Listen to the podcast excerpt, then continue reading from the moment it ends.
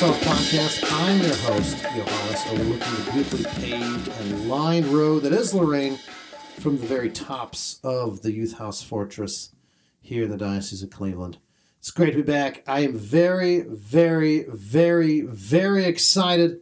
Our guest today is the legendary Jared Top. also known as Dippin' Sauce.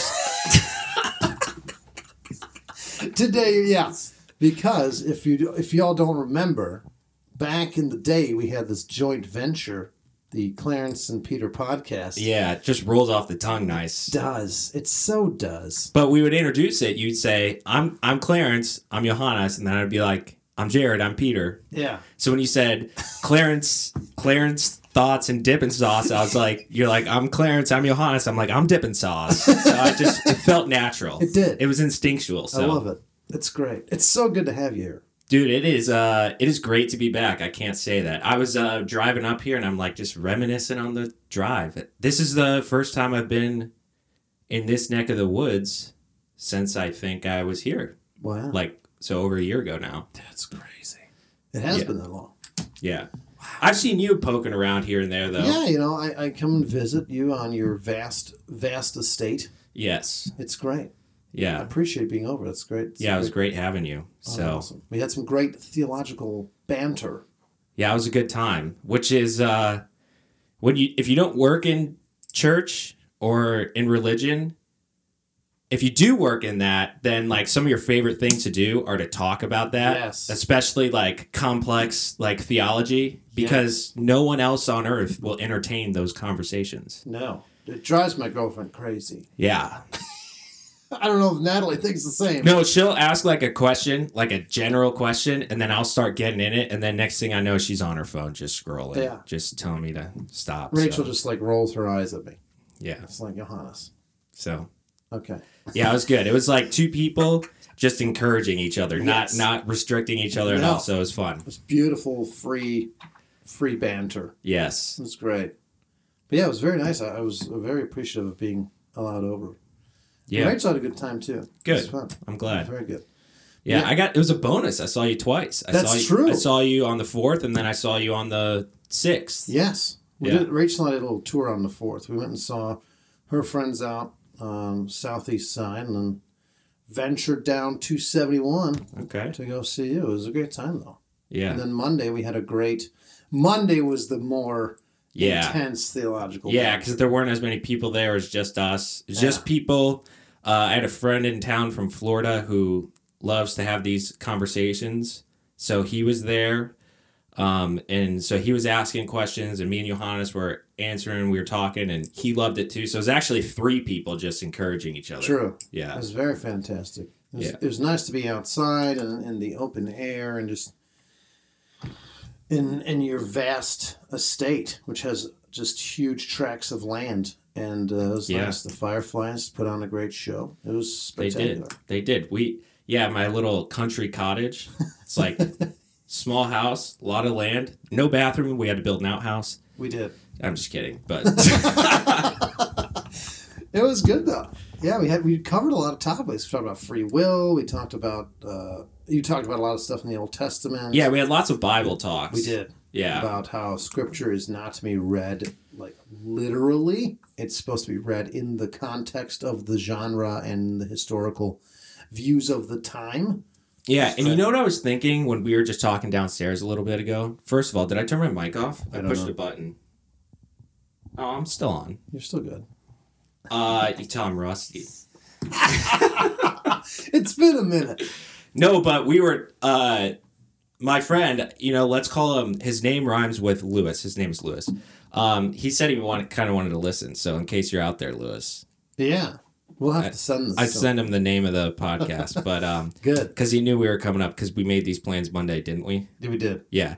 But um, you know, we were talking about how to he was he was basically asking the question that if you read some books, some books are meant to be taken pretty literally, like Right. the gospels, for example. There are elements in there that are like but for the most part, and then he's like, So how do you know which ones to read literally? One of the things I forgot to say is that the Bible itself sort of organizes it for us. Mhm. They say the, these are the prophets, these are the histories, these are the the X or the the Torah, basically the first Right. five books of the Bible. So they actually they actually kind of categorize them themselves, which is a much simpler answer than I think what I was talking That's about. true. And I- got pretty deep. And I forgot to say it, and I felt dumb sitting down there thinking that. But no one else thought you were dumb. Uh, you had some very, very good insight for all that stuff. It was fantastic. But yeah, you're right. The Bible, you know, because that was one of the major criticisms of Christianity uh, when it comes to sacred uh, text. Is a lot of the criticism was like, wait a minute, how do you reconcile evolution with Adam and Eve? Some Christians will say you can't, right. and that you know that's one flavor of Protestantism uh, that believes in creationism, but Catholicism is is like that's that's up to science to figure out. You know, Yeah. these books were written at a time where we didn't have an understanding of the universe as much as we do today. Yeah, and it's not even a it's not even a shortcoming of the Bible because um that they weren't trying to explain the scientific origins of humans. They were trying to explain God and that God created the universe. And they use real grandiose language. There's a lot of like um, sayings in Genesis that are meant to be almost like these little poetry sayings that you memorize. Like think of like like ash to ash, dust to dust, like things that you're. It's easy to memorize. They're like they have like rhetorical power. So Right. so we know we're not. We know that we read that in a different kind of way than we would read like. Paul's letters to the church, which are just instructing churches on the problems they're having, basically. Exactly. Two very different books. Right. And it's important to keep that in mind because it's easy to just see the, you know, to hold the book, it's a massive book, and just think that everything in that book is from the same time frame or written in the same style Right. with the same mindset. But this book was written over the course of a thousand some odd years, With almost like 50 different authors. Yeah. yeah. uh, telling the same revelation of history. It's quite a remarkable work. Mhm. I mean, it's well, it's inspired by the Holy Spirit. So, that, I mean, but it, that's that's what it, and especially for for Catholics to keep in mind when these debates happen is a lot of uh, views that people have, or a lot of criticisms, at least in the United States, that people have of Catholicism, is actually a criticism of like evangelical Protestantism. Like fundamentalist Right. type of, yeah, religion. So, I come across that all the time when I when someone like brings up this point. I'm like, yeah, that's not what the church teaches. no. and it, it's got to be frustrating if you're like one of those people that sort of like wrote down the catechism to be like, we answered this question and we Right. wrote it down uh, years ago. I mean, so it is probably annoying. But also, who's going to take the time? to- Right. unless you care that much. That's our job Yes. is to evangelize. Yeah. And you know, because America is largely a Protestant nation, a lot of the and because you know Protestants get lumped in with Catholics, uh, you know, a lot of the criticisms of Christianity are you know, it's it's actually a criticism of of a particular brand or flavor of Protestantism. Yeah. And it's actually some people are like, "Oh wow, well that's kind of cool." When I tell them that it's actually possible to believe in evolution and still be a good Catholic, Yeah. yeah, it's written in the Vatican II documents, Yeah. actually. So, and that's also what I like about Catholicism. It acknowledges the reality that we don't know everything about the universe, and guess what? God didn't tell us everything about the universe, Right. so He gave us this intellect, and we use it to learn more about the universe. yeah. So that's why the church leaves a lot of things to science because faith and morals don't, you know, they, they dictate how science can, you know, how it should be used, Right. but they don't dictate on what it discovers. it's, you know, it's not like the church says, well, this is what church teaches, so that means that you can't discover something simply because it might look like it contradicts with what the church teaches. Yeah. The science is about what is. Yeah, one of the one of the books that I've spent a lot of time reading this past year is uh, the Book of Job. And the reason I read it is because a lot of people know the general story of Job. Is like Job was like basically being tested by God, and he had everything taken away from him, and then he gets up to heaven and like has this conversation with God, and then God ends up rewarding him in the end. But the reason that I wanted to read it is because it's it's like a 50 chapter book It's huge. and I just summed it up in two sentences. So I missed. I'm leaving a lot out. Well, like at the when God or when Job actually confronts God when he's had everything taken away, his whole family's dead, his whole livelihood is dead. Job says to God, "Why did you do this to me? Like, what are you think?" He actually like sort of like rants at God and like says some like pretty aggressive things. It's very which- relatable. yeah, and then one of the things God says is He doesn't answer his questions, but He takes him on a tour of the universe, and then He says, "Were you? Do you know um, the dimensions of the mountains? Do you know how many creatures are in the sea? Do you know how many stars there are? Do you know what it took to put the stars together?" And He basically says all this stuff, saying like, "Look, I'm doing all of this. I have a plan that you can't even possibly comprehend." So mm-hmm. don't ask that question. Just trust in me. Right. And then he does. Right. And that doesn't mean don't use your mind and explore. No. Trusting God doesn't mean be blind. It Yeah. means have trust and use. I mean, God gave us these amazing intellects. Who are we not to use them? Yeah. That's that would be the greatest tragedy. And if God is true and he's the creator of the universe and if God is truth, if God is love, then anything we discover about this universe actually leads us closer to him. Bingo. God Yeah. wants us. That's the importance of free will, which we also talked about. Yeah. That's the importance of free will is to say, I choose to do whatever. And the idea is to because we have that that natural longing for the greater, which is a natural longing for God, that is the whole point, is to use intellect to discover God. Like that's, how awesome is that? Yeah. I love. I, that's why I love uh, space because we just there's so much out there that we don't know about. Yeah. It's Yeah. great. Oh, I love science. I do too. Everyone does. Science is fantastic. Everyone should, you know? I just hate when when it's like They're pitted against science each other. versus religion. Wait a minute. yeah. you know, It's like saying English versus math. right. it's like wait a minute. What? No. I mean, at least uh, from a from a Catholic uh, perspective. I mean, sci- I mean, look at. We also mentioned this in our conversation. You know, universities, the healthcare system, all that was born out of the church Mm-hmm. and the call to care for others and to learn. Yeah. That all was born out of the church. Uh, The universities, free thought, all of that was born from the church. Without it, I mean, to say that science and religion can't live together is absolutely not true and gravely inaccurate. Yep. It's one of the most challenging like uh, problems that the church has right now is to get rid of that sort of Mm-hmm. belief that the two are at odds with each other. That one's superior, one's Yeah. you know. And I think that's mostly a struggle, again, a biased perspective, but I believe that's mostly a struggle from an American point of view. Because, like I said, Yeah.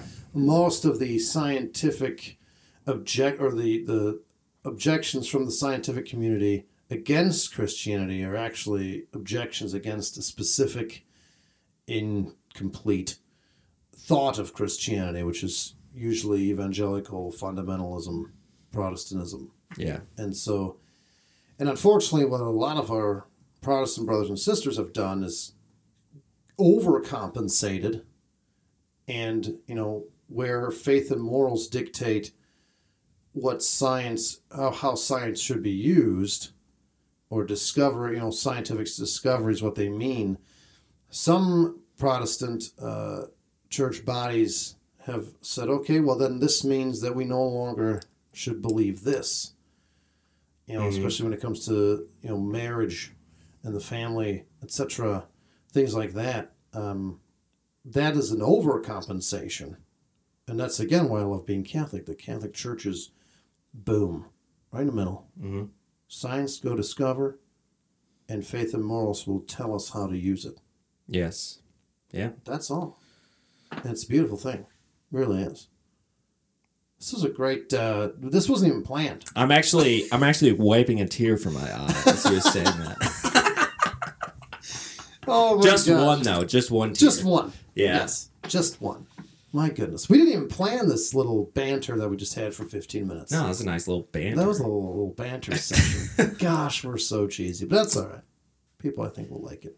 But we actually, what I actually like wanted to talk about today was very. I'm glad this happens. It doesn't happen often. That's a conversation for another day. But I was very challenged by a homily from Mass uh, yesterday. Shout out to Father Ryan Mann at St. John Neumann. You know, he, he really challenged us, you know, because it's based on the first reading from yesterday, Hosea 10. Uh, I took verses 1 to, uh, through 3. You know, we have no king, since we do not fear the Lord, the king. What could he do for us? And What verse is that? Oh, I should have written that down. Uh, never. It's the book of Hosea though. yeah, chapter ten. It's Chapter the- ten. Okay, Yeah, that's good. Don't worry about it. but now I have to. Put the iPad down. I have to look it now. I have to, if I can find it. no, I found it. We're good. So it's um, yeah, it's from verse three.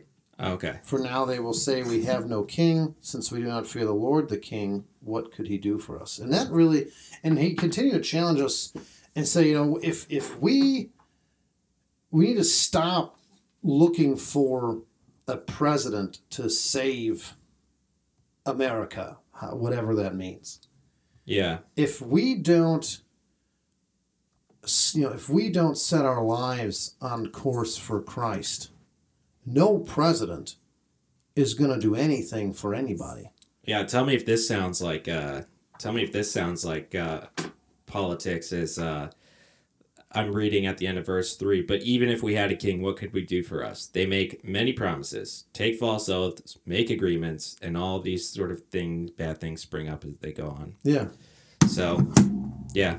I mean that's Sorry, I know. uh, no, it's we're working on it. yeah, the, the random noise from the from the table. I think I just have to install some kind of something, a padding or something. Yeah. But anyway, yeah, it's so true. Like they promised all these things and talks about lawsuits in there and, and the courts. And if we don't have a genuine fear for the Lord, nothing, the state is not going to rescue us. No. The state, because what I find interesting is, is again, a critique of, of Catholicism specifically is, is you know how we have hierarchy and it's not a democracy and, and sometimes bad stuff happens. And then you know it's like wait a minute. Well yeah there's because it's a it's an institution instituted by god but managed by people. Yeah. so that's a critique people have but then they turn around and then look to the state to solve all their problems which not only is an institution managed by people but it's set up by people so it's Right. already it's already doomed to to grave mistakes So you know this uh, passage, it's uh, from one of the prophets in the Old Testament. So like a prophet's function in the Old Testament was basically they're kind of like walking buzzkill people. They basically Sure, went around sure. Israel and said, "Look how far you've fallen, and bad stuff is going to happen unless we change." Mm-hmm. And what happened in Israel is when God basically called people to be a king, that David and them and Mm-hmm. they were kings. But as time went on, these kings got uh, more and more flawed, basically, and bad things were happening. And then Jesus comes around and he says, You don't need a king, I'm your king. So, our hierarchy in the church, if a pope is doing what David did and he's corrupt, or, or not David, but some of the people that preceded him, he's corrupt, or all these things are, they're doing these bad things. The difference between now and then is that we don't look to the pope as our kingly leader. That's Jesus. This guy's simply a representative simply someone who's supposed to help us get towards Jesus, but he's not our king. Right. He's not our savior. Jesus is. some uh, you know there's there's uh, in in the catholic circles there are people that would love you know they some t- jokingly some maybe not so jokingly want to return the papal states uh you know, return to the era of the papal states, where the Pope is the king of the papal states, and Oh. yada yada. I kind of think it's it's hilarious because I think God is is hilarious that the largest, you know, the the most historic, longest running institution is currently in the smallest country on the planet. Yeah, the Vatican. How like God is that? Yeah. The, the greatest institution on the planet sits on the smallest sovereign land in the world. Humble. Yes. Yeah. So I think that uh, I don't think we should have a return to the Papal States. We've already been there historically Oh speaking, and it didn't really work out. no. the popes during some of that. Oh my goodness. yeah. So yeah, we know how that plays out. Yeah. Basically. So I think uh, God was like, you know, we're gonna we're gonna have to fix that. yeah. Brush up on your Old Testament, people. yeah, seriously. But yeah, it's something I, I just always found that funny that the, the Catholic Church, the, the greatest humanitarian institution in the history of the world, sits on they want like a theocracy, basically. Yeah, Well, that's funny.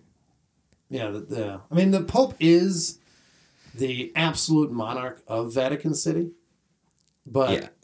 It doesn't hold really the same political power because he's in charge of the few thousand clergy and it's like a neighborhood. yeah.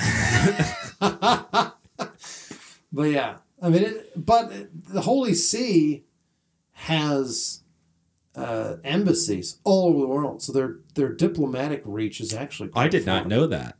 Wow, that's fun. Yeah, That makes sense. I mean, think about it too. If you think about it, the all the the churches around the world fall under the jurisdiction. Oh, of so they're almost like the oh. Catholic Church, um, by matter of hierarchy, not necessarily the land that it sits on. Like the cathedral downtown doesn't belong to the Holy See, but Right. the church, the institution, does. So the reach of the Catholic Church is quite vast, but in terms of sovereignty, it's the smallest on the planet, yeah, which is quite interesting. that is. But I think you know, one thing, especially in this in this climate today, like we were talking downstairs, there's so many things that we would like to see happen or need fixing or whatever, but we can't look to a president or the state to take care of everything. At least more, especially morally. We need to reform our own hearts and reconcile with God ourselves and be on the path to Christ ourselves. Well, that the- is going to bring the transformation we need. Yeah, and the di- yeah the difference between the church and politics in this sense is that the if we go around and as a church and evangelize people one by one, that's part of the solution. Mm-hmm. Because if people are truly evangelized, then they do treat their neighbors like another self. They do believe in Yep. human dignity. Like all, so, all these problems don't happen under that belief. Right. At least they shouldn't. Right. Um, so evangelization is part of that process. and and that you know people that have uh, converted and have reconciled and is you know the more people reconcile with God and and you know fix their lives toward Christ the that's that's what's going to change the politics Mhm. you can't do it backwards you can't try to change the politics and all of a sudden that that's like the opposite of evangelization. That's coercion. That's Yeah. fascism. Yeah. like that's not how it's supposed to work. Uh, at all. yeah, that's funny. uh, you know the, the you know the Christian religion. You know the martyrs are what what grew the faith. You know, yes, there were some bad state actors that uh, did some really heinous things in the name of Jesus, but what actually grew Christianity was was not those state actors. It was the people that refused to recant their belief in Christ and were killed for it. Mhm. And people were like, "Oh wow, they died for that. This must be something legitimate." And that's what what grew the faith. So we need to convert our own hearts and minds, then the politics follow, not the other way around. Yeah, and the other thing interesting about church history, like if we look back at these really troubling times in the church's history where they were doing bad things, what's comforting about that is if you go back and read or study it, there are plenty of people that were internally working against that. Mhm. So, for example, the whole idea of the monastery was basically the idea of being a monk was basically a public protest against the church, basically. Not against Jesus, but against this idea of lackadaisical faith, this idea of like intertwining the church with like uh, the state or all those things like monasteries went around they're going to be like no we're going to go be a city on a hill a literal city on a hill like jesus said Mhm. and we're going to show like what it means to really be christian and through us through people seeing us then they're going to want to you know be like that so there's always internal reform going on Mhm. Yeah, absolutely agree. What was your favorite part about the Clarence and Peter podcast? um let me see besides the Hard transition. Shoom. besides, besides the besides the intro when yeah. we would like say Hi, I'm Johannes, aka Clarence. Clarence, aka Johannes. Yeah, and then I just like giggled a little bit every time. No, it was just good to it was just good to get together and like go in depth about because it in in like when we were doing our youth nights and stuff, Yeah. you don't always have the time to like really get into the weeds with everything because certain kids are interested in other things and then it's got to be fun. It can't be school or Right. anything. So it was nice to get together and like go in depth on a topic um, or a deep dive, as we would say. Say deep dive. Deep dive. Yeah. Deep dive. Yeah. Yes, yes, with that radio voice. So like it was fun. It was fun to do that. And then if people wanted to go and like learn about whatever topic we picked that day, Yeah. it was good. That was my favorite part. What about yours? My favorite part, and this is true for both you and Aaron, your successor, um, was that we I was able to get together with with another youth minister, and you know it, it really made the sense real that I'm not on an island, and the Yeah. ministry do here at St. Clarence is not an island. Like there's another parish out there, another ministry out there doing doing great things, and it just made that more real. And it's always fun for me. I'm a collaborator, so it's always fun for me to, to you know bounce ideas off of other people and then have and then give feedback for other people's ideas. So that was the collaboration aspect was probably my favorite part. Right. And of course, you know the, the deep dive into various topics, and we talked about sports a lot. Yeah, we did. Didn't I predict the Browns to go eleven and five? That didn't pan out. Yeah. I think you said ten and six. I I remember. think I said eleven and five. I don't know if it was Sarah. I think it was Sarah who got mad at us because we kept talking about OBJ the day that he got traded to the Browns. That's a throwback right there. Yeah, talk That feels like it was forever ago. that was. But I just remember like the news had broke. I think like the day that we chose Yeah. that the day that we recorded that. Me and you were hyped about it. Oh my so goodness, yes. yeah, And we totally were like 11 and 5, 10 and 6. I know. oh my gosh. What did we finish? 7 and 9 that year? I think so. yeah, it was uh it was not, Oh, a, not a good one. It was all right, but not what we hoped. Yeah. I mean, it was better than 0 and 16. Yeah, Or significantly better. Yeah. What's the math? Seven hundred percent better. Yeah. I don't true. know. Yeah. What do you think about uh, this season? It's going to be crazy. It's going to be weird. Yeah, I don't. I I can't even make any predictions because I don't know. It. I mean, I have no idea like what the practices are going to be like, what the games Yeah. are going to be like. Because like someone like Baker Mayfield, you know, he kind of feeds off the energy of the crowd. Yeah, he does. Uh, so, um, so I don't know. I mean, there's so many additional factors that were not included with football this past year that are that is now play. I'll tell you what I'm excited for, which I'm rarely excited for, is if baseball comes back. They're only going to do 60 games, yeah, I and- am pumped for that. and what's cool about that is all 60 of those games are going to matter that is so because when there's 150,000 games or whatever they typically do, 160 or something. 162. Yeah, you're going to have days where you just don't care or whatever. So, so I'm excited about that. Yeah, I, I am very pumped for that. And I think. And they also expanded the playoffs. Yeah. So I think this is a neat opportunity for baseball to kind of Get back into the, he- the reintroduce itself to the people. Limelight? Headlight's not a. That's no, stupid. back into the limelight. Back to the line. Back into the headlights. or they get hit by a car. Yeah. Boom. yeah. But I, I think it's going to be. I think we need it as a nation. We need sports. Yeah. We, my goodness, I agree. we need something to rally around. Yeah. My gosh. I mean, it's important. Like the stuff that's come up has been important to discuss. I don't want to minimize that. It's very important to discuss those things. And we should rally around, you know, fixing things that need to be fixed. But this kind of goes with like self care. Like America needs some self care. Like, And sports is unifying. I mean, there's is. division in sense of my team's better than yours, but there's Right. unification under the sport, you Right. know? I mean, talk about busting through racial boundaries and income boundaries. Like, you know, everyone unites under your sport team. Yeah. No matter how much money you make, what color you are, we're cheering for the same team. We want the same team to win. Yeah. Talk about unity. I know. That's what we're about. So I can't wait Me either. for I hope it happens. I hope it happens. as long as people stay vigilant, stay smart. Plus, America loves its football, and if you take that away, not getting many help. especially college football, That's see, that's what's gonna. I think NFL will be easier to come back than college. Yeah. just because the the scope. I mean, geez, yeah, D one, two, three, on down. I mean, that's just a way bigger enterprise than the NFL. yeah. I think Ohio State canceled their voluntary workouts. Wow. I think I heard that on the fan yesterday. But yeah, we need sports.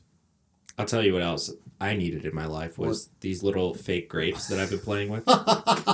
Because I came up here today and I just grabbed these, these little grapes, and it just feels right at home Yeah. playing with them. They're so weird. I mean, they're they're a staple in this house. Yeah. They, they've been here since I've been here, and they're random. And then you added another cardboard cutout to this house. Well, it we didn't. It, it's always been here. Oh, The uh, the are you talking about the in, inside, out character, or yeah. whatever? I don't- Who scared me when I was walking up the stairs, by the way. Good. No, it, this was uh, here before I came here. It was from Oh. their retreat Okay. before I came here, and it, I forget where it was, but we brought it upstairs just to, because we have the popes up here. I don't know, Yeah. but I like it. Well, this is a cozy little nook here. It is a little cozy little nook. Yeah. For those, since we're not like videotaping this, you can't see. We are in this tiny little nook of this like bungalow type house.